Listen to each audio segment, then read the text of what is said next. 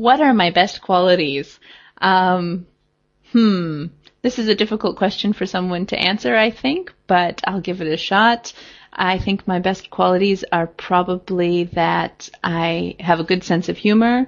I genuinely like people and I like talking to people and um, I like to be entertaining if I can possibly be. What is my best quality? I'd say my best quality is my friendliness.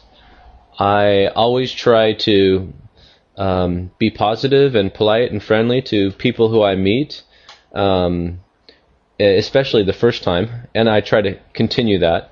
But um, regardless of of who they are, I try to give them, um, you know, treat them friendly. I just I enjoy being friendly, so it's not really work to me. It's uh, just part of my personality.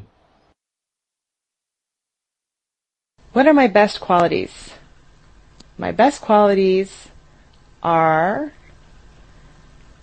the fact that I am a good friend. Um, I, am considerate and caring. I'm a good listener. I can always, I'm always there to hear if my friend's having a bad day or just really needs to talk. And I think I'm just really nice. Even though I'm not always nice to everyone, to the people I really care and love, I will always put them into an important I, I will always make them very important in my life. So, what's my best quality? I think my best quality has to be the ability to laugh at myself. Um, English humour is very much based around laughing at yourself and also laughing with others at themselves. So my best quality definitely is that I can laugh at myself and with others when they laugh at me.